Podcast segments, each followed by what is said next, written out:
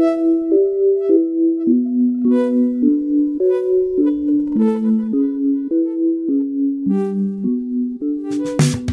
into the Think Deeper podcast presented by Focus Press. I'm one of your co hosts, Will Harrop, joined by Joe Wilkie and Jack Wilkie. Uh, we welcome the deep thinkers into this episode the week after Thanksgiving. Hope everybody had a uh, wonderful Thanksgiving weekend. Uh, I know how Jack's Thanksgiving was because me and him spent it together, absolutely dominating in Thanksgiving football. But uh, other than that, Joe, how was how was your Thanksgiving? It was great. It was great. We had uh, of course, the rolls that I talked about last week, fantastic. Um, it was it was a really good time with my wife's family, and then my family ended up doing something on Saturday. Um, they were they weren't uh, able to do anything on Thanksgiving, and so they kind of had a second Thanksgiving on Saturday. So we got to go down into Denver, uh, Golden more specifically, and um, got to see some hockey buddies and, and some people that I had not seen in a long time, which was really cool. So it was it was good. Two different Very Thanksgivings, nice. extra, extra fat, you know. it's all good. Two Thanksgiving meals. That's somebody's living right.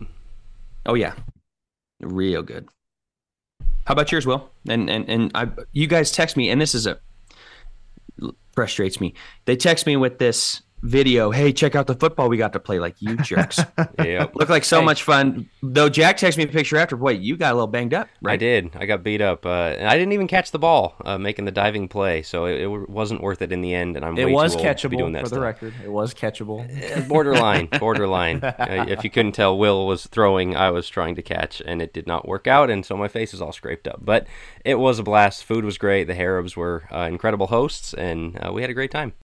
Yep. We all know Will's a better quarterback than you are a receiver, so I'm going to go. And he's Will a better receiver one. than I am too. So just, well, for the record, you, you can blame the age. You can blame the age. Uh, we'll we'll go with uh, that but, one. But all right. Uh, before we get into this week's episode, and we're bringing Dr. Brad Harrop back for his uh, follow up to last week. Uh, we want to tell you about what's going on at Focus Press. of course, it's Black Friday, Cyber Monday, all that. We've got big sales going on. Uh, some of our devotional books, especially our teen devos, are just six dollars right now, uh, and so a good stocking stuffer for your kids uh, coming up on Christmas.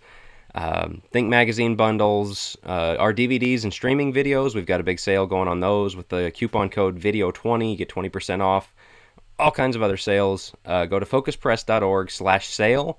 Uh, take advantage of that. that sale ends today, but on that website, focuspress.org/sale uh, we've got all the Christmas sales that are going to be lasting the rest of the month as well, and so plenty of great stuff, uh, great spiritual, faith-building content for you, you and your family, uh, for a friend, whatever the case may be. Go check that out. Uh, I think you'll find some really good stuff there. But if there's nothing else to add, let's go ahead and bring in Dr. Brad. All right, we are back for part three of three on this short series on sexuality. We are joined once again by Dr. Brad Harrop. Uh, uh, he was with us last week to talk about the husband and wife's role uh, in sex and uh, really serving each other. This time we're going to take a little different direction. We're going to lean on his scientific expertise. Uh, he is a PhD of anatomy and neurobiology, University of Tennessee. It's a little bit higher medical degree than uh, any of us can boast whatsoever. Um, so, what we want to talk about this week is reproductive issues. This is, as we said with this whole series, we want to discuss things that don't get discussed, but are real life things. Uh, I mean, one of our biggest concepts here is Christ is Lord over all of life, and this is something that every couple has to make decisions on, and yet we don't explain where the Lordship of Christ comes into contact with it. So we're going to look at um, contraceptives, uh, methods, fertility methods, the scientific side of it. But let's start off with uh, just kind of the, the generalities, the general point of reproduction, God's view of children. Uh, get us started on that, Brad. Yeah, I mean, if, if we're going to talk about birth control, we got to first ask ourselves why are we trying to control it, especially in light of Psalm 127. Uh, I think in America, we have taken a very negative look towards children. They are something that we see as a financial burden rather than a blessing. And so you look at, at Psalm 27 and says they're a reward. Why in the world would we be trying to um, restrict or get rid of something that God is blessing and rewarding us with? Uh, the answer goes all the way back to Margaret Sanger, A lot of people don't like to hear this, but the bottom line is she was practicing racism and eugenics and wanted to basically get rid of certain parts of the population. And so she helped initiate some of the research. She helped get behind the birth control pill, helped found Planned Parenthood, which, by the way, is primarily attacking a certain segment of the population. And so when we talk about birth control, please understand the real history goes back, has a very nasty, dark look to it. Fast forward now almost 100 years, 75 years. And what we realize is, uh, most pulpits, elders, preachers, and Christians have adopted basically what Margaret Sanger wanted us to adopt um, a very worldly idea, a worldly look at controlling the the family size, reducing the family size, and that's something that I think we we if we're going to be true to his word and true to the book as far as you know looking at it without biased eyes we got to go back and ask ourselves why are we even trying to control them to begin with dad i'm i'm curious because we've we've talked on this podcast before about how we firmly believe god's design for the family is obviously man and woman for life and then being fruitful and multiplying, having children, that that's something that Christian couples should pursue, and that there are a lot of attitudes out there that are very negative in the sense that I'm, oh. I'd, I'd rather, I'd rather live my Instagram lifestyle. I'd rather have my own freedom, and, and we can all agree that that's bad. I'm curious about what would your response be because this is something that I've heard from people before. The argument of, well, I just, I really don't feel like we should be bringing children into this type of world that is going downhill so fast and so on the surface, it appears as though that's an argument coming from maybe a bit of a better foundation. I'm curious, as, as somebody, somebody that, that has heard those, what is your response? Yeah. As somebody that's wearing blinders that doesn't realize what history is all about. I mean, good night. We're talking Nero, uh, sure. real persecution, Colosseum, thrown to the lions, and yet they're upset because they can't buy another vacation home or another new car or a boat or whatever. Yeah, that's persecution for you. Now, what it really is, it is a very selfish, narcissistic approach to family. I want my time. I want me time. I want to control everything about it. And and let me go ahead and and kind of make an admission right up front as we kind of dive into the whole birth control topic. Melinda and I were not counseled on this in any way. Um, which, by the way, if you are a preacher and you do premarital counseling, please listen to this podcast and please give real biblical advice. Don't just tell folks what we've heard generation after generation. Um, the assumption when we got married was ah, you just start taking the pill. And you know, I can remember it even being to the point of, oh, you you start birth control, you know, a couple of weeks or months or whatever before you get married, so that by the time you say I do, you walk down the aisle and you consummate a marriage that everything is is good and in place. And we didn't stop to think and ask, hey, is is this okay? Is this ethical? Is this right? Is this the will of God? What we did was we simply just listened to what the culture was telling us, and the culture was saying, ah, this is what everybody does. And uh, you know, thankfully, we through study, through research along the way, researched it ourselves, realized our mistake, made some major changes. Uh, we're blessed with four children. And yeah, I mean, folks have got to start changing the way they look at it. I would say, um, and, and I wholeheartedly agree with that. I think I, I really am interested about the which we're going to get into in a bit about this birth control discussion. Um, you being an expert on this and knowing a lot of those things, so a lot of good questions surrounding that that I'll I'll save for later. That this is bringing up for me, but going back to your question, well, on you know would it be better? Jesus does say concerning AD seventy, woe is you know woe to the pregnant women in that day. Like it would be better to not be pregnant is really what he's saying. Paul in First Corinthians seven mentions something similarly in regards to marriage and how difficult it can be, and so I do think that culture, persecution, timing does play a role. But the way I look at that, the way I would answer that is we as Christians these days have a unique opportunity to outbreed the rest of the world. We're being outbred by Muslims. And right. And I mean, truly, like when Christians have a lot of kids, it changes culture. It's a very good thing. We have an opportunity to change things just from a numbers point of view and keeping them assuming you're keeping them faithful and, and hmm. you know pursuing which is a big assumption these God, days but right which yeah. is a big assumption unfortunately but i look at that and i say what a good time to have kids. We're hardly hitting replacement rate. And so eh, i don't even think we are at this point. And so for christians to go out and to replicate that's part in my opinion of the great commission of going out of, of going back to genesis chapter 1 being fruitful and multiplying we're to do that spiritually. I think we're to do that physically as well. Well, and you see what's going yeah, on uh, Japan right now. They're ahead of us on this demographic game, where it is a rapidly aging nation. They're not having kids. Um, they've got you know just kind of the single male and female thing, not leaving their parents' basement and all that, and it's going to collapse. Like it, it really has long term consequences. This is so against our nature, but yep. you've got there's a, a group that goes and protests. Um, and I don't remember what they're called. I'm, I'm drawing a blank off the top of my head, but there's also a, a subreddit. If you go to Reddit, um, child free, and it's people who have chosen went deliberately and said, I don't ever want to have children. Uh, people who do have children are contaminating the world. There's a climate change element to it. There's things like that. You're you're ruining this for everybody. And I know my wife actually knew some girls that were kind of having a chat uh, of I don't want to have kids even when I get married. I want to just go get surgically stopped from ever having it, and you know this is just not something that's interesting to me. I'm I don't want to live that life, and so you've got a lot of Christian couples doing that. In fact, we did a think fast on the your pet is not a child. You're not a dog mom, and you know for those that can't have children, for those that aren't married, for you know it's a nice companionship. It's not a child, and yet we've got a generation that has chosen pets, travel, all these things we brought up over having children. So I'm going to put this question to you with Be Fruitful and Multiply in mind, with our, our natural design in mind. Is it wrong for a Christian couple?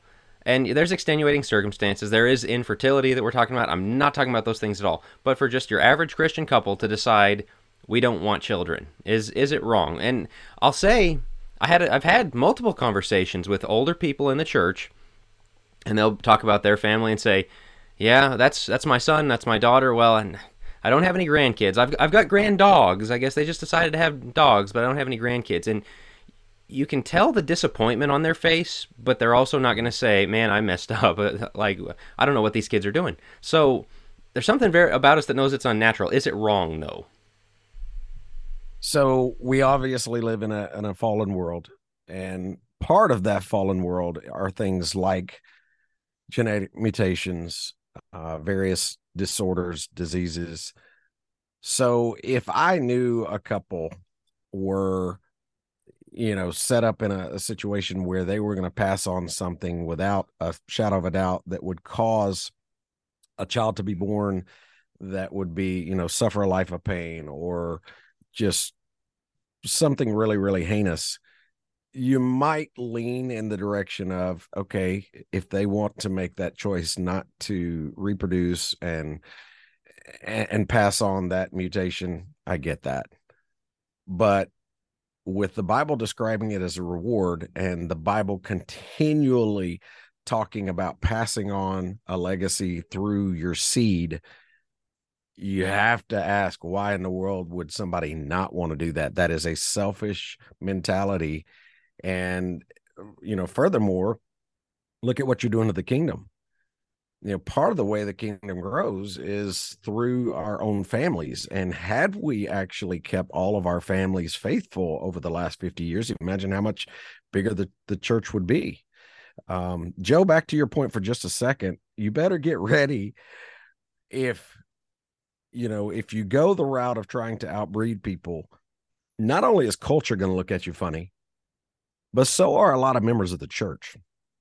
Because let's let's just get real frank for a second. We got way too many stinking members of the church who think i'm going to have my boy my girl i'm set i can vacation every other month i can get my car get my big old house my walk-in closets and all these things. And when they see somebody walk up with four, five, six children, their immediate response is almost a cold up nose, almost a, oh my word, don't you know what causes that? And so it's not just out in the world that people are going to look at you funny and, and say things. We got it in the church. Well, consider how much of the the Old Testament, as you study the Israelites, is built upon the idea that you're not just supposed to stay faithful to God yourselves. You're supposed to make sure that you leave a legacy, the memorial stones. You make sure that your kids, Dad, I think you used the phrase, I don't know where, if you got it from someone else or if it's original to you, multi generational faithfulness. You know, it wasn't just the idea of you and your generation stay faithful. No, it's you make sure that your kids for generations upon generations honor and respect and worship God. And and and again, you you study Deuteronomy, Joshua, uh, as as they're entering the Promised Land. So much of the Old Testament is built on that, and that doesn't fade away in the New Testament either. That's something that, to me, Jack, to going back to your question, if your mindset or your attitude is, you know, what, I'd rather not mess with kids because they're an inconvenience, or you know, for whatever reason somebody wants to throw out. Think about how much of the Bible you're pretty much ignoring. Right. Again, Old, yeah, Old Testament, mean, New Testament you look at everything from what are the requirements to be an elder um, what are the requirements of older teaching younger all the things that deal with parents teaching their children the whole book of proverbs you cut out having a child because you don't want to not because you can. I'm not saying you know there's folks out there that have fertility problems. We'll talk about that a little bit later but uh, i'm talking about people whose attitude is i don't want them then what you're doing is you're taking something that God gave you that is sexual activity to reproduce and you're saying, "You know what, God, you can keep your reward. You can keep those blessings because uh you know, I'm I'm I'm good right here on my own." And so you you ask the question is this sin? Um we can't point to book chapter and verse, but I can point to dozens and dozens of verses in scripture where it's conveying parents teaching, training, admonishing their children. And if you're purposefully getting, you know, bypassing that, then yeah, I think you got a problem. It's crazy how much individual cultural individualism seeps into our mind, and and that's one of these things that I always talk about. Does a fish know when it's wet? Do we know how much the culture has influenced us? I knew somebody from China, and when they came over and they learned about abortion they were horrified because they had had multiple of them. It was just kind of, and they're not told what it what it was. They're just told, oh, you get pregnant, you're not allowed more kids. Just go do this. It's just, it's just putting a stop to the whole thing. They they had no clue what happened, and when they got over here, they were horrified, but they didn't think any of it different of it. Well, I think that's so much of this that we're talking about. We're going to get into the pill and and IVF, different things like that. Oh, this is just what you do, and and in the same way, well, oh, I don't I don't necessarily need to have kids. The implication of that is maybe a hundred generations since Noah came off the ark all have culminated in in producing me so I can watch Netflix and go to Miami a couple times a year and post it on Instagram. Right. That's the pinnacle mm-hmm. that all of this was building to was that and I'm going to stop it right here. It's it's absurd. It's just it is Man, so when you a- put it like that that is that is sobering. It's so ahistorical, no, right? Yeah. It's so it all ends in me. I am the pinnacle, the point that all of this was building towards. It's ridiculous. So I'm going to flip the other side of the conversation here. Um, you've got you know very much in recent years especially you mentioned those families that walk into church with big kids a growing belief more and more people believing have a lot of kids uh, it was called for a while the quiverful movement um, the the the Duggar family, the 19 kids and counting. Obviously, that story kind of took a bit of a dark turn, uh, sullied the uh, the idea there for a bit. But you'll see, and largely homeschool families, but there's still like the Irish Catholic thing and things like that of eight kids, nine kids, seven kids, you know, just these large families. Um, and and that grows out of a biblical conviction. You brought up Psalm one twenty seven three, uh, you know that children are a heritage or a blessing, an inheritance from the Lord. Uh, blessed is he who has a quiver full of them. And so there is that side that just kind of says, don't use birth control, don't plan, just kind of let God handle this on its own. And so before we get into the preventative methods, what are your thoughts on that? So I, again, um, I'm kind of like Joe. Let's outbreed them. You know, if, if we're gonna, if we're going to change the world, part of the way in which we change the world is by producing warriors for him. How do we produce warriors for him?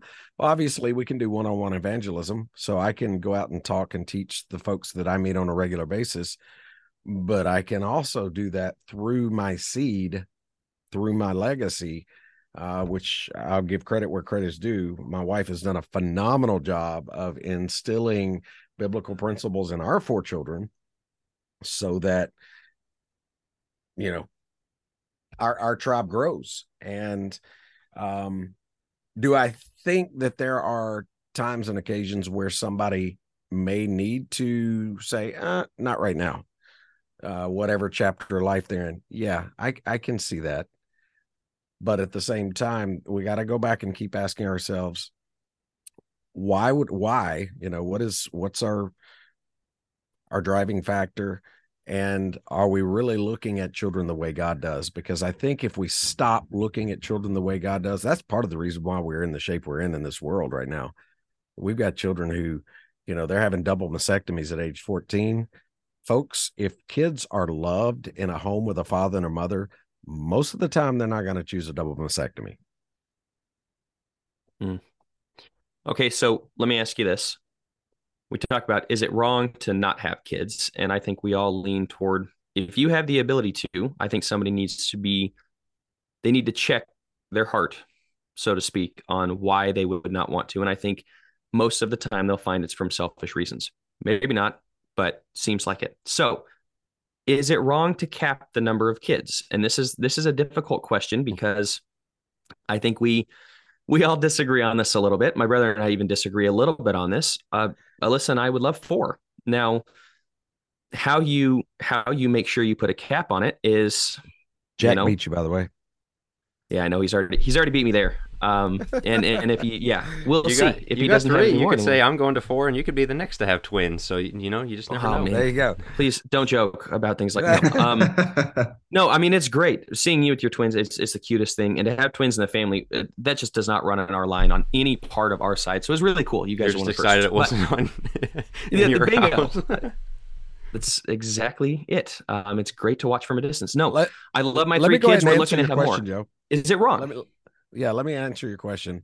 Um, I think God does a tremendous job of basically uh, taking care of the woman's body in such a way that she's not going to have kids, you know, ad infinitum the rest of her life.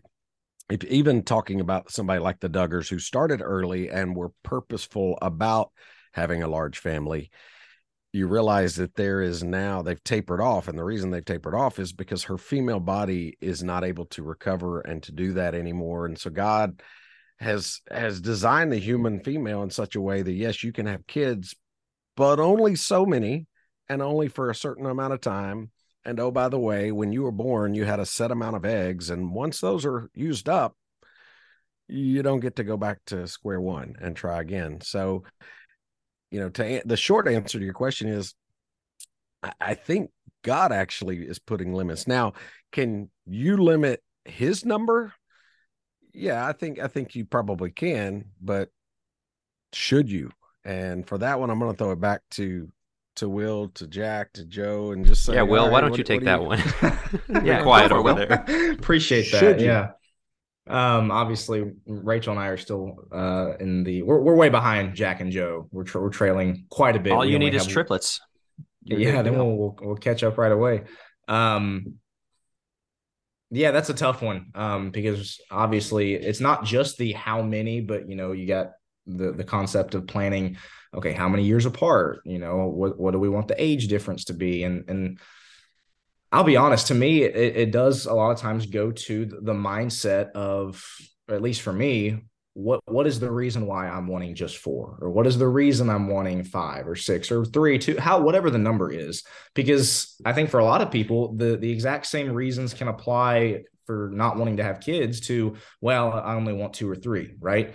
I mean, I really don't want to pay for for three kids' colleges, right? Man, I really don't want to have to pay for for four girls' weddings, whatever it is. And so if it's if it's if it's if that's somebody's viewpoint of, of why they only want two or three or four, to me, there is something wrong with that. As far as you know, other reasons, I'm not going to come down near as hard. Rachel and I have a number in mind, but it also for us is one of those things where, yeah, your dad is, is showing a picture of uh, my. Uh, He's adorable. lonely right now. He's going to be one here very soon. It's insane.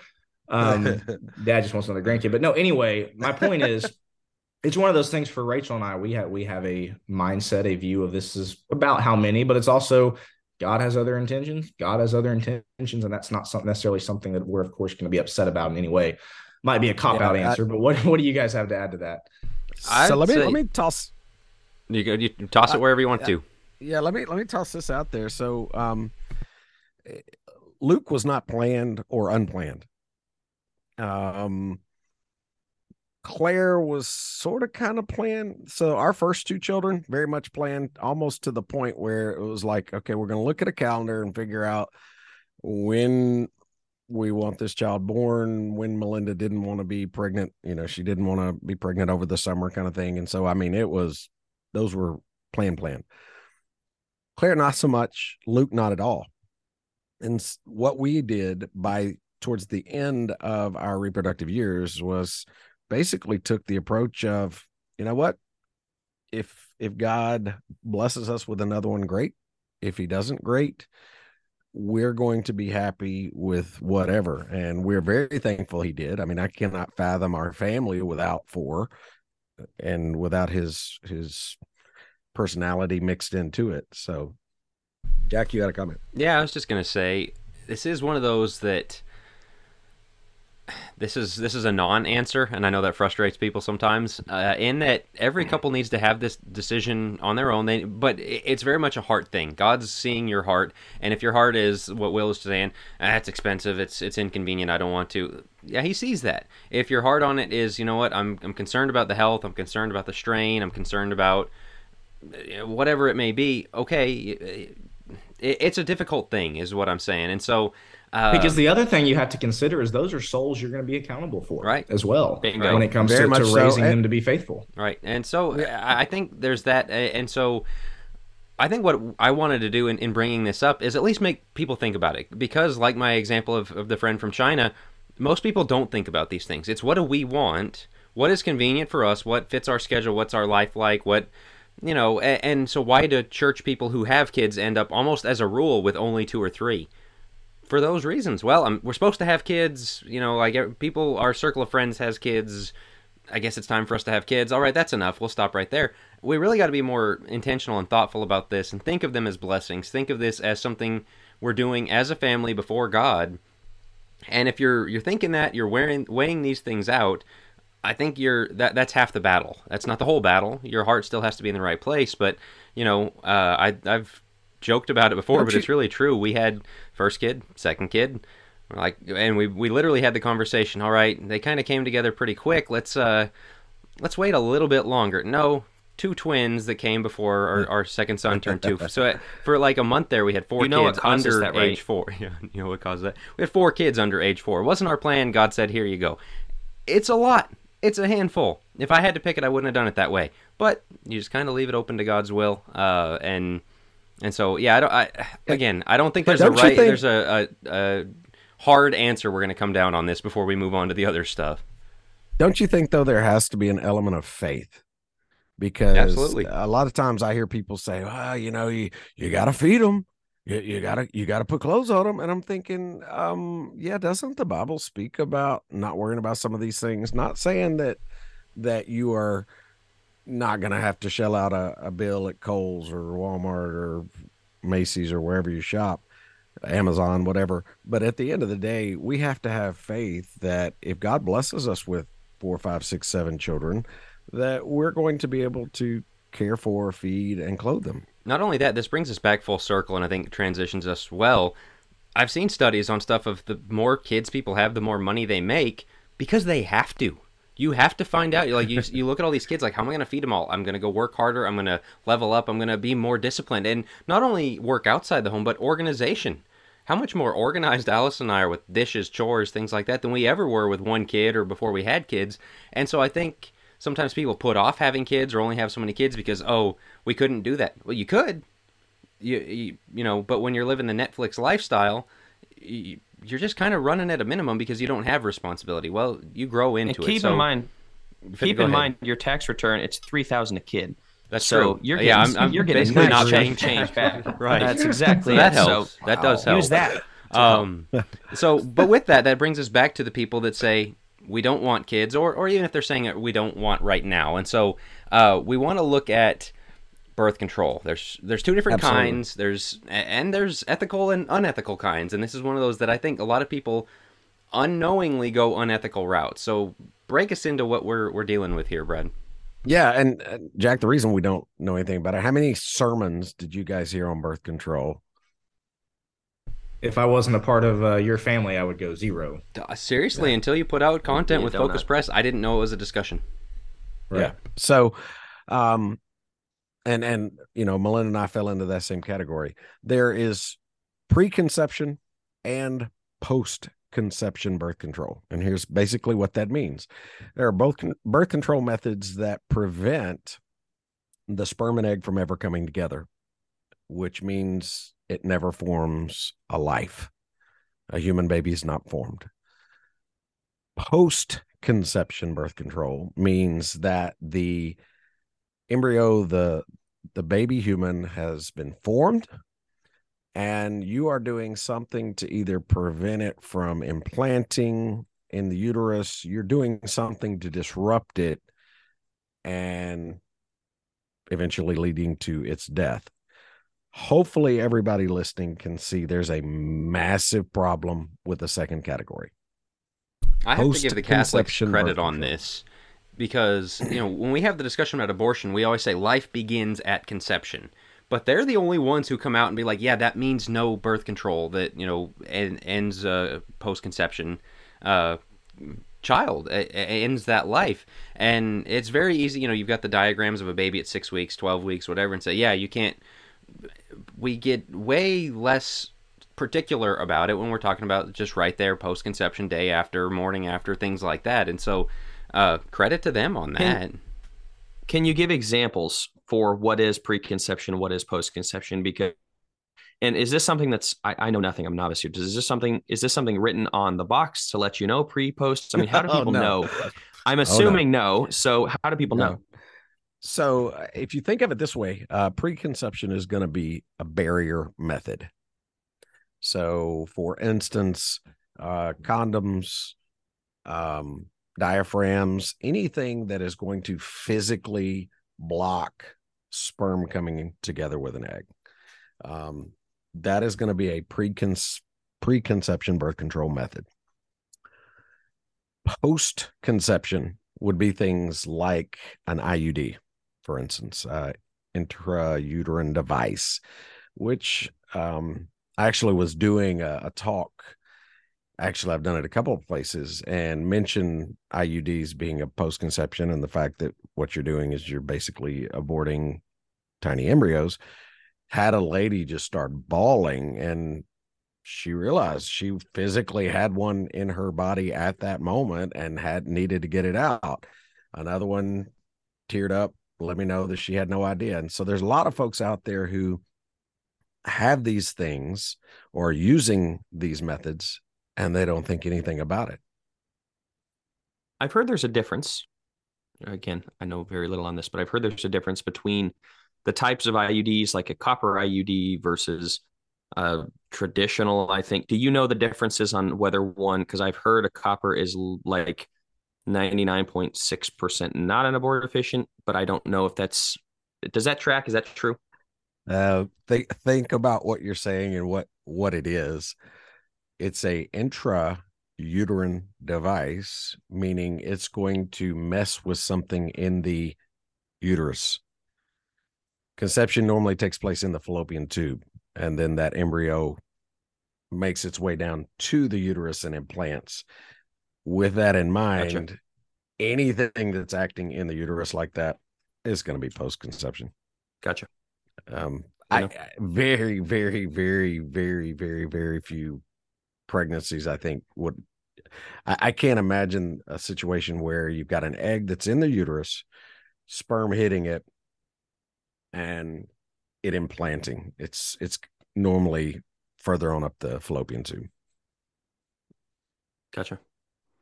Good to All know. Right. What are your so, thoughts then on the pill? Good to know. Right. What are your so, thoughts then okay. on the pill? Plan B, oh, things like that. Pill. Let's get into it. Uh, the pill, probably the most um, widely used by both Christians and non-Christians. It is the, um, it's the standard, the the gold standard, so to speak. And this is what Margaret Sanger helped them basically come up with and and develop. A couple of things before we get into the ethics side of it it is hormone based.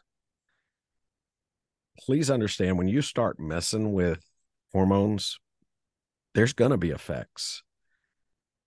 There's going to be cascade effects. And so, yeah, the woman may not release an egg, but what are you doing to her overall personality? What are you doing to her weight? What are you doing to the possibility of her getting breast cancer? Uh, I don't think it's it's coincidence that breast cancer rates had gone up dramatically in the 60s, 70s, 80s, 90s. When you've now got all these ladies who took birth control for 20, 30 years, and now we're seeing massive amounts of, of breast cancer. Well, they were introducing hormones into their body. And so, you know, the first thing we got to talk about is what about just the safety and the how it makes females feel. Um, Secondly, and this is a good question for you guys is birth control always, does it always work? I don't think there's any of them that claims a 100%. Is there? Right. Yeah, no. So there are occasions where you have a breakthrough, right? Here is how the birth control pill works. So you usually have two different components. They've got one that's that stops the release of an egg. So if you don't have an egg, you're not going to have a pregnancy. That's a great thing. Period. And when I say that's a great thing, I mean you're not producing life, you're not killing life. Okay, so it, it worked the way you want to. But we all know of people who have gotten pregnant while on the pill, which means there are occasions where this thing slips through. So the woman ovulates, she releases an egg. She's on the pill. She thinks everything's fine. She has relations with her husband. Boom, it's fertilized now what? Well, now the pill's job is to make the uterine lining not conducive, uh, hostile, you might say, to a growing baby. And so, in that instance, it acts as a post conception birth control method. Um, lots of folks don't like to think about that, don't want to think about that. Uh, I used to work at a place where people would send occasionally send emails and and they would say, "Hey, you know, is the birth control pill okay?" And I was actually given a form letter by the the guy who was directing it at the time, and he basically said, "Hey, you know, can anytime you get that question, here's kind of our our standard answer." And the standard answer had to do with things like, you know, God knows your intent, and he knows your heart and the statistics are so low that, that you don't need to worry about it and that kind of thing and i'm sure it made a lot of people feel good. But man in hindsight looking back on that uh, i wish i had spoke up louder stronger and and firmer and reminded hey there are lots of cases where you've got a breakthrough ovulation and it's acting as a post-conception birth control method so, so this can be a question for Dad or you other two guys, of course, can chime in. I'm, I'm, I'm kind of baffled as to why this is not more widely discussed. You think about how in line Christians are about certain things, right? There's certain issues we've certainly hit them, things like modesty, uh, you know, public school, homeschool, things that are kind of divided on. Not everybody has a common consensus view on. Then there's other things like abortion, you know, I would say most, uh, certainly a large majority of Christians would agree down the line wrong. They'll even say that, you know, uh, life begins at conception. And so I'm curious, Dad, especially you and your experience, why is this something, if, if it seems like it's so straightforward as you're laying it out, why is this something that's not talked about more? Why is this something that people, ministers, elders, people that are in positions of authority seem so gun shy about providing counsel on if it is so straightforward as as you're laying it out to be. Because margaret sanger and her group did a phenomenal advertising job that hey this is freedom for women. You don't have to be tied down anymore. If you want to go out and get your career you can pop this pill get your career do your thing you be you empower you. And everybody bought it including by the way in the church um, nobody's pressed pause to say wait a second except and as jack rightfully mentioned the catholic church. Catholic church has said hey birth control pill it it also acts as a post conception we shouldn't be taking it. And so the catholic church is one of the few that's actually stood up and said we shouldn't be doing this. Man uh, you brought up where people that when you've discussed this have stood up and said I, I had no idea that's one of the worst things in the world for church leaders such a, a I mean a condemnation against them that somebody because uh, i've seen the same thing with like divorce or whatever where like years later somebody's like why did nobody tell me? Why did i not hear from the church that this wasn't okay? And the same thing and this is something we've talked about off air 13 14 years old a girl goes in i've got acne i've got this issue acting up or whatever here birth control pill. And like how many of them start it and the parents the daughter you know the, the girl herself they don't have any idea of I'm not supposed to do this or this this might have effects, this might not be a good thing, and they just continue on with it. And then you kind of got at something I think is very important there: the cascading effects of birth control in culture. Uh, it, it was the thing that made it okay for women to go out and be as sexually aggressive sexual revolution. Yeah, the sexual Absolutely. revolution. You got the '60s, the free love thing. Abortion comes along in the '70s, Roe v. Wade, all that, and and it's just transformed society. And the rise of feminism was. We, we did an episode on feminism and how birth control was a central tenet of what they wanted to accomplish, and essentially making women uh, the same as men in some ways. The consequences, consequence-free sex is a big thing. You see that with the abortion debate of my body, my choice, and I should be able to go have as much sex as I want without any consequences. And birth control is what put that idea in people's minds. I, I don't know. I think the, the long term fallout from it is terrible, but I think even on an individual level, and I don't know if you guys are ready to move on to this or if you had anything else to clear up. All right, let's go into this. A question I've had uh, again, a lot of Christian girls start on uh, birth control even no sexual activity just in high school middle Which, school they just get prescribed uh, yeah let me let me real quick jump on that too jack. So one of the beautiful things they did with their marketing is they got these pharmaceutical companies to not push it necessarily as a birth control means but as a regulation for your menstrual cycle.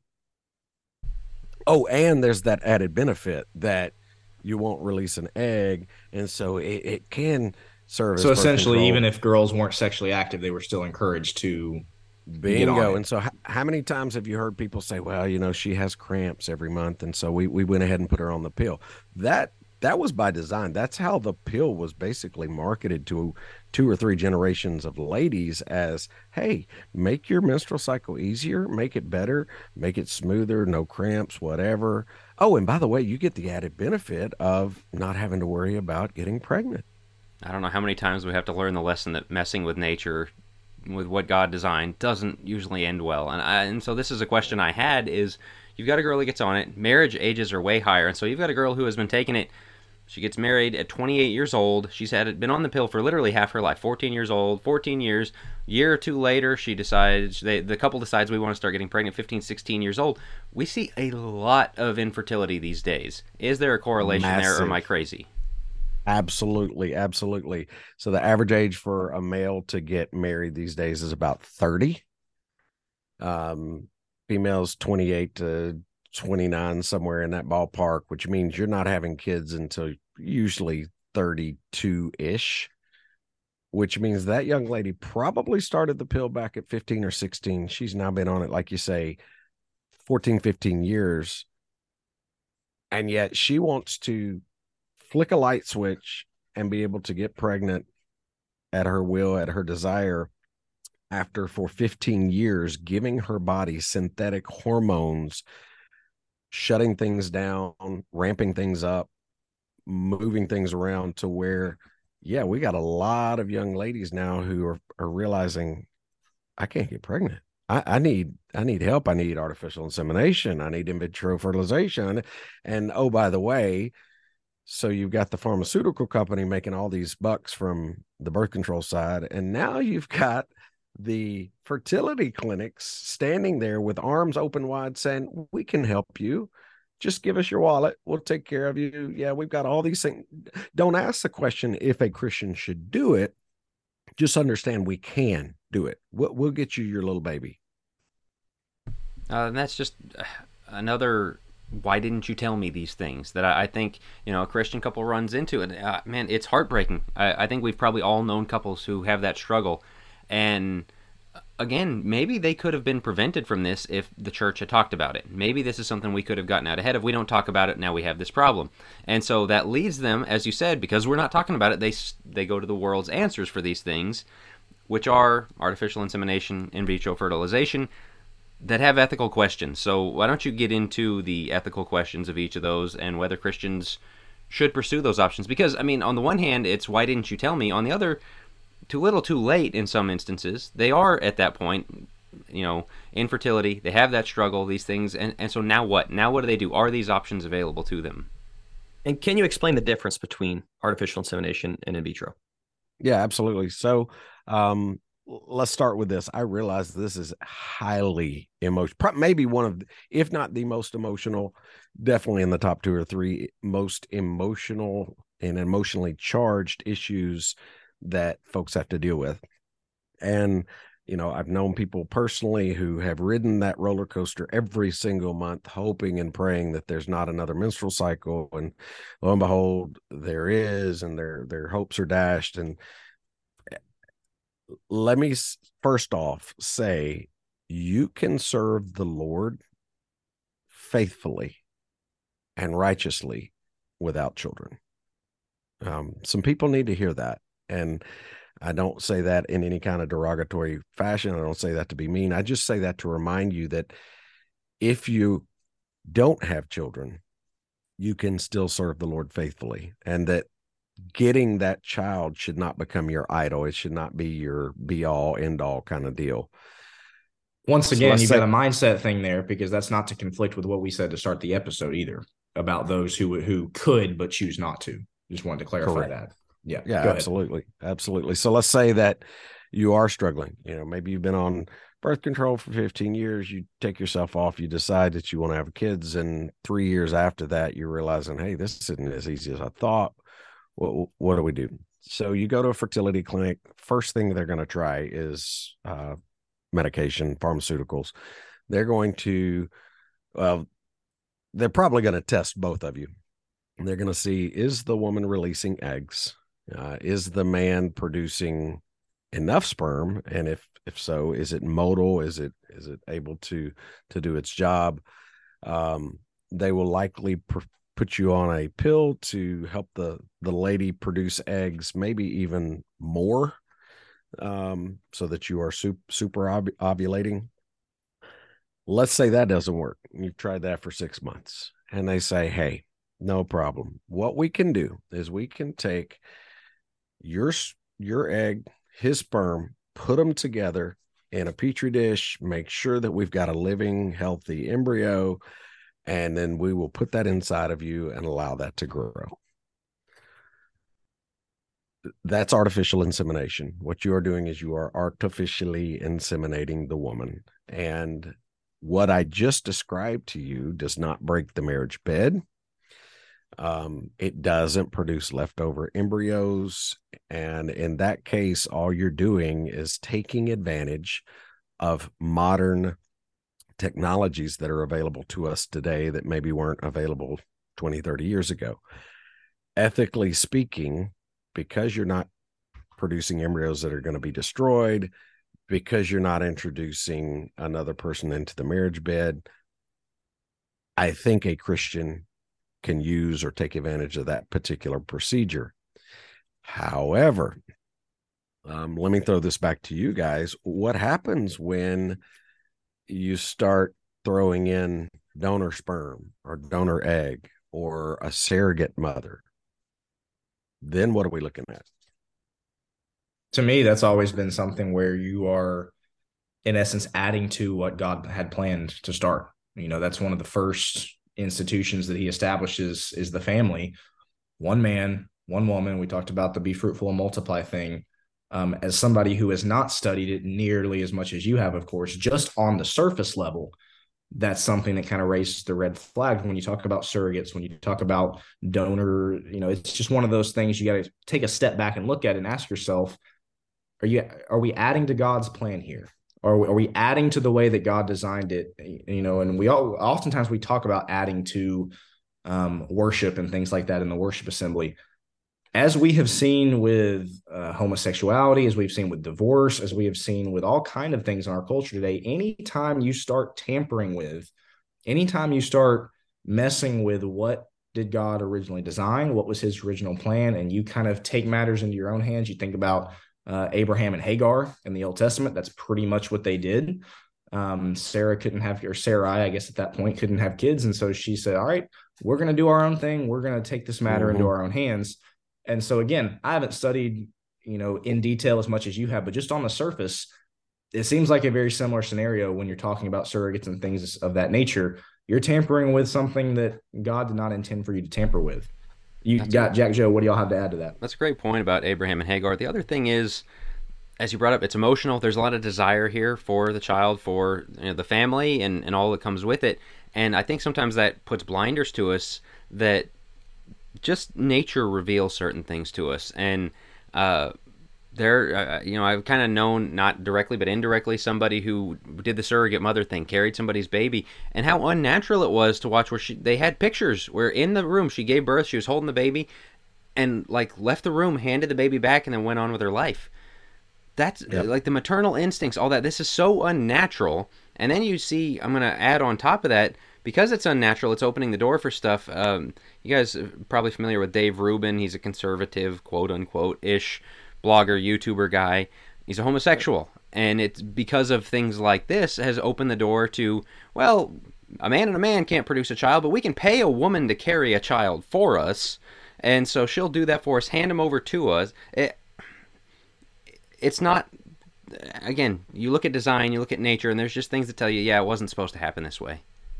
Jack, imagine, imagine Gloria and Robbie, your your two older children, seeing Allison be pregnant, and knowing she's got a baby in there, and you guys talking about the baby, and then one day she goes to a hospital, and she comes home with no baby, and yeah. you have to explain to them, oh yeah, um, mommy was a surrogate, she gave that baby away. Yeah you imagine? It, it reduces you to a vessel. The funny thing is, Christians, you know, and people that might listen to this episode and be like, "Oh, this is the Handmaid's Tale. You just, you know, forced birth and making women carry." Like, that's the dystopian thing of looking at a woman purely as a flesh vessel to carry a baby for somebody else, uh, uh, like a, a walking test tube kind of thing. It's it's just not natural. I mean, like you're and if if you're struggling with this concept, if you feel like this is hurtful or, or, or offensive or whatever else, you know deep down it's not natural. You know deep down there's something about this. As you said, you know, she walks in with a huge belly, walks out hands free hold on, what just happened here? And and it, not the same as adoption. You know, adoption might be she just can't, she feels pressured and she can't keep the kid, whatever else. But the idea that she knew going into the nine months, I'm going to carry this kid for nine months and just hand him off because I want to. I'm gonna I'm gonna do it for pay. They're gonna give me thousands of dollars.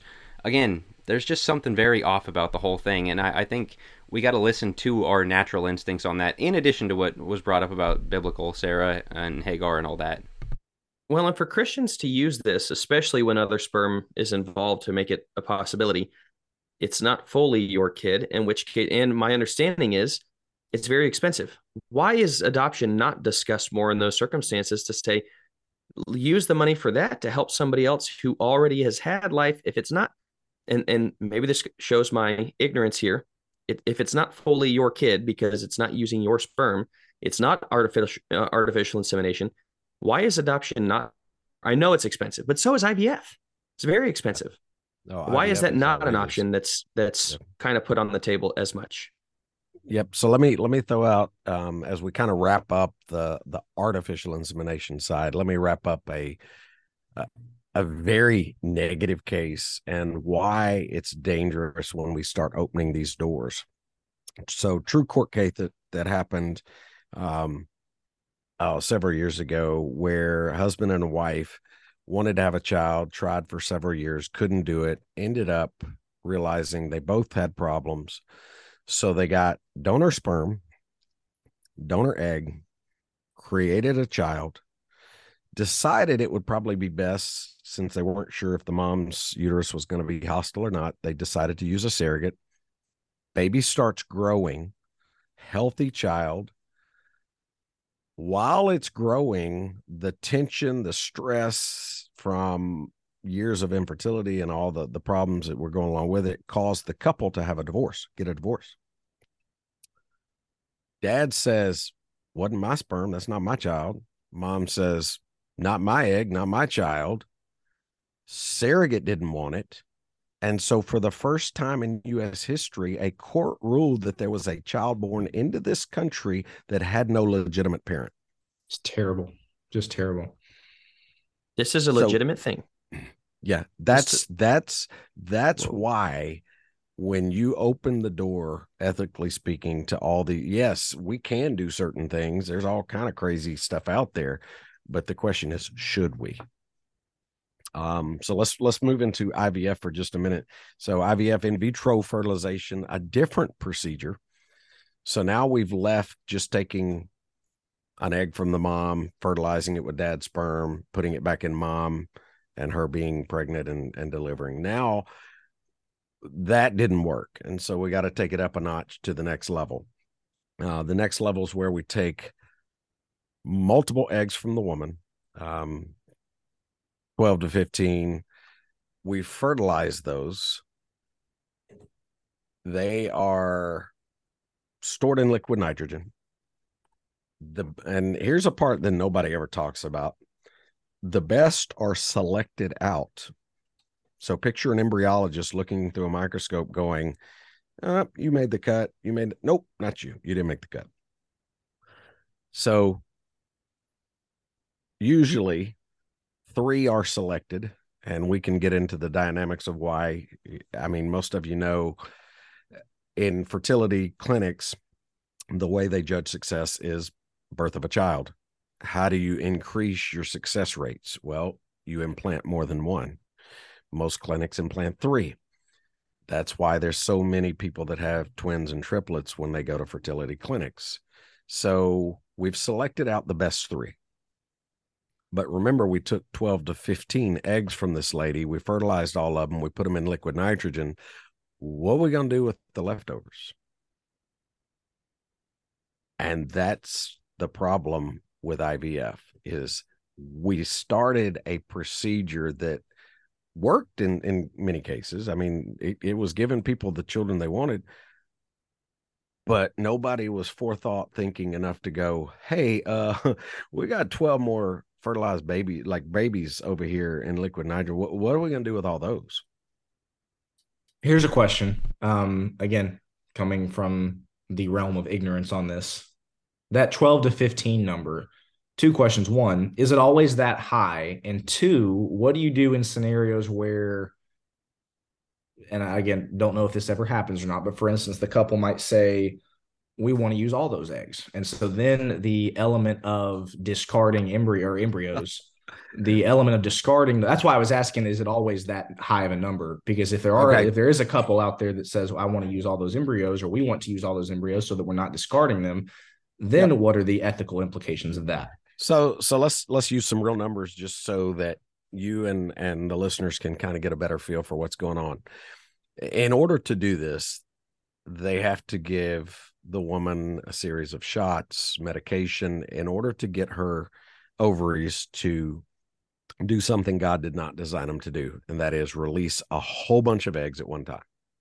So we're going to super ovulate, stimulate the ovaries, and try to recover as many healthy ones as we can. Then we're going to take the husband's sperm, and sometimes they even will actually inject the sperm into the egg. Um, I think they call it ICSI, or uh, it's got its own little acronym, but they've got to fertilize that those eggs, make sure that that they've got a an embryo. All of that comes with a massive price tag you're talking in the thirty, forty thousand dollar range. You're talking second mortgage, um, brand new car price range. And the reason I'm telling you that is because think about going to your doctor and saying, Yeah, we want to do IVF. We just want to get one egg and we want to fertilize it and we're going to try this just this one time. And then we we if that doesn't work we're going to come back to you and do it again. And we're going to take another $40,000 price tag. No what most people do is they go ahead and collect as many as they can fertilize those. That way if this first round of in vitro fertilization by the way the first round normally does not work and we're not sure why um, it's one of those dirty little secrets they don't tell everybody up front. But a lot of times the the statistical rates first time eh, not as good. Second time there's usually more um, success and and usually attachment. But think about having to do this multiple times just to get a single child. You're talking hundreds of thousands of dollars. So there's one of the reasons why they don't they take a lot more. Um, they're not going to implant 12 medically speaking, I don't know of a doctor that would, because think about what that would do to a woman's body, especially if six, eight, ten of them implanted. Then, then you got a whole nother medical situation you got to deal with, and so you know there are limits and you know all of this we got to go back to all of this is getting around god's original plan i was just looking it up it said there's a million cryogenically frozen in storage in America right now. Uh, high abandonment rate of you know just people because the storage fees are pretty expensive, and so after a while, people think we're done. We're not going to pay for storage anymore. We're not maybe going to be able to afford the future treatments to try again, and so uh, just get rid of them. Uh, but the ethical conundrums again, as we're talking about with the other stuff, so unnatural. There was a one where it was a an embryo frozen in 1992 uh, was given birth to a couple years ago and so, like, conception wise, she was conceived a year, her, her mother, biological mother that she was implanted in here, uh, it was a donor one. And so the mom was a year old when that baby uh, uh it's just it just gets strange uh, on top of the ethical on top of the we're throwing human lives away and there i know there's kind of the instinct of it's not really a baby it's not again either you believe human life begins at conception or you don't. If you don't, the burden of proof is on you is to figure out when it is. Uh, all scientific evidence points to conception, but if as Christians we're going to be consistent, you say it begins at conception, this is destroying just score I mean countless numbers of lives. And so it's something that really has to be considered and just everything that's going to oh, come oh, out of it, you know, it Jack the the ethical dilemmas for this thing are just ongoing think about so now we've been doing IVF long enough that we have people who are dying and they've got embryos. Right. Okay, what do you do with those? Who who gets those? We have people who are divorcing. One one parent wants to keep them, one doesn't. What do you do in that situation?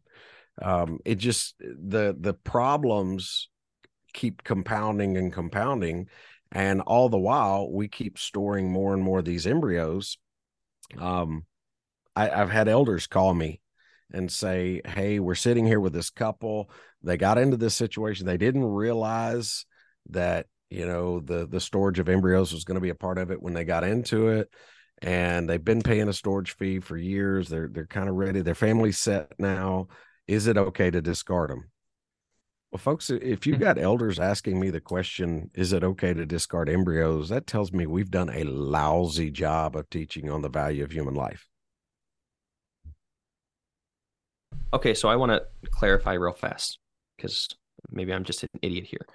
Artificial insemination, they take they take an egg, they take a sperm, it's a singular, so it's fine. They implant the singular. IVF sounds maybe I missed it. Sounds like IVF is the same process except they fertilize a ton of them and then they implant it into the mother. So both are insemination, both are implanting it into the mother, correct?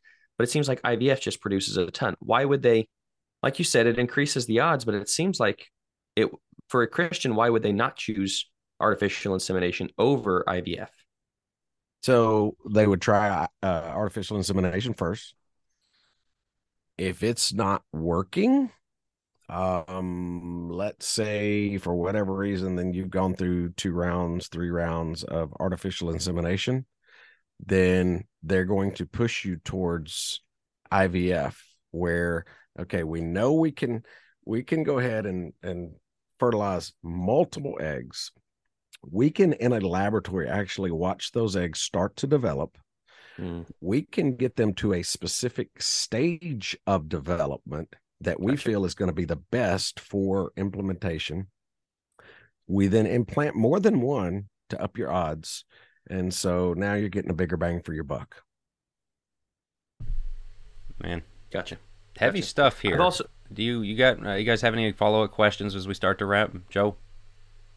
No, I was just gonna say I've also heard even the idea of how a guy gives the sperm is based in lust. You know, you assume masturbation is involved, and so I've even heard ethical dilemmas from that point of view as well of you know it kind of starts with something that's unnatural. It starts with something and if you go back to you know back in genesis the man spilling his seed uh, you have you have conundrums and ethical dilemmas i think even from the very beginning of that before you ever get to it. But anyway as, as yeah, that's that's the only thought so as we get ready to wrap i think jack was about to take us in that direction the last question dad that i have for you um, is what are some takeaway pieces of advice that you would give? I guess more so to the church authority side of things, to elders, to ministers, to people who are going to be in positions where they're going to be counseling people. Mm-hmm. And let's face it, I'm sure there's a lot of you know, hopefully not, but maybe there's a few that are listening that are just sitting here going, I had no idea about any of this stuff. Uh, so maybe additional resources for them to take a look at. I know you've written and, and done a lot of work in this area. So I guess a two part question. One, what are some resources that you would point yeah, certain so, people towards? And then also, again, just kind of broad general advice for elders, ministers about how to handle this these types of issues. The first thing I would I would recommend elders, preachers, and all Christians to do is refresh your memory of when life begins according to the Bible go back and look at Isaiah 49, 1 and 5. Look at Psalm 139, uh, verses 13 and 14. Look at Jeremiah 1 5. All these different passages where it's clear life begins before birth. With God's view of life, then we start treating things, looking at these ethical dilemmas from a biblical worldview instead of an emotional or a secular worldview. And you know hopefully we can stop the process before you get into one of these conundrums. Because let's be honest um, it's ivf today. Who knows what it is tomorrow? They're going to continue to offer procedures to people who can't have children. The ethical side is not what they're concerned about. They're concerned about can we produce a baby they're not worried about okay are we are we getting outside the marriage bed? Is this going to have implications if they divorce? Is this going to have implications of of a lots of stored up embryos? All they're cared about is can we do this procedure in, in the lab make money on it and hand them a child? Um, so back to elders and preachers teach your congregation when god views life to begin. Teach them what the difference between pre and post birth control. Teach them what these uh, fertility practices are which ones are in line with scripture what happens when you start introducing donor sperm or donor egg into a, a, a marriage union and, and talk about it openly. This is what kills me is you know 99% of the people in your congregation have probably wrestled with a question of birth control at some point and yet we don't talk about it take the time to educate yourselves. Um, Will, you mentioned writing on it. There is a book that I wrote a couple of years ago called Critical.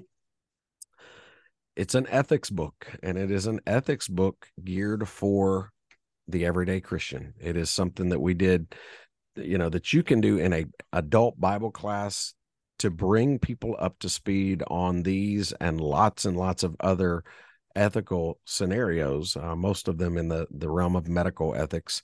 But um, yeah, I mean, we we just got to educate ourselves. We can't keep sticking our head in the sand and doing what previous generations did.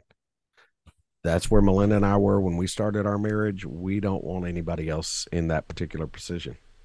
It's great stuff. That book is available on the on focuspress.org, of course, in the shop uh, area. So, Dad, thank you uh, for that. Jack. Yeah, I was going to add to that. Uh, you cut a DVD as well that that is kind of your full material on this called Parenthood Unplanned. Also on the Focus Press store, you can Google Focus Press Parenthood Unplanned, Focus Press Critical, uh, or go to our just focuspress.org and look those up. Great resources there. Um, as can always, I leave you guys solicit... with a. Uh, well, go ahead. Uh, can I leave you guys with with a quote? For, for sure. This is a Margaret Sanger quote, and you know, to me, this this is why we need to be having this conversation. Um, in promoting birth control, she said this. She she talked in her own autobiography about quote unquote the Negro Project, and she wrote about speaking to the Ku Klux Klan and advocated for a eugenics approach to breeding for, and listen to this, this is her words, for the gradual suppression, elimination, and eventual extinction of defective stocks, those human weeds which threaten the blooming of the finest flowers of American civilization. End quote. Those are Margaret Sanger's words. That's why she started birth control. That's why we're having this conversation.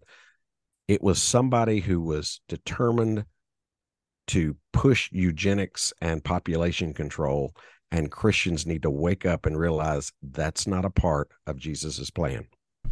Yeah, look at Pharaoh, look at Herod. Killing children has always been Satan's side. And so, this reproduction, sex, everything we've done in this three part series is we got to reclaim this for God, take it back from culture. And we aren't kidding when we say there's no minute of your day that Jesus doesn't have lordship over, no part of your life, and this is one of them. And sure. so that's why we cover this again. Sensitive subjects.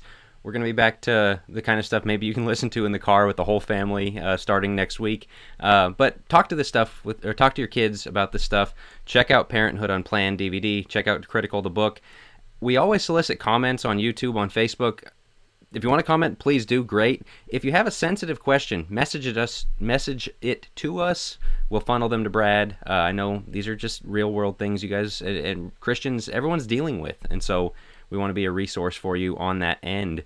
Uh, again, thanks to Brad for joining us for this week and last. And if there's nothing else, guys, we will wrap up with this Think Deeper.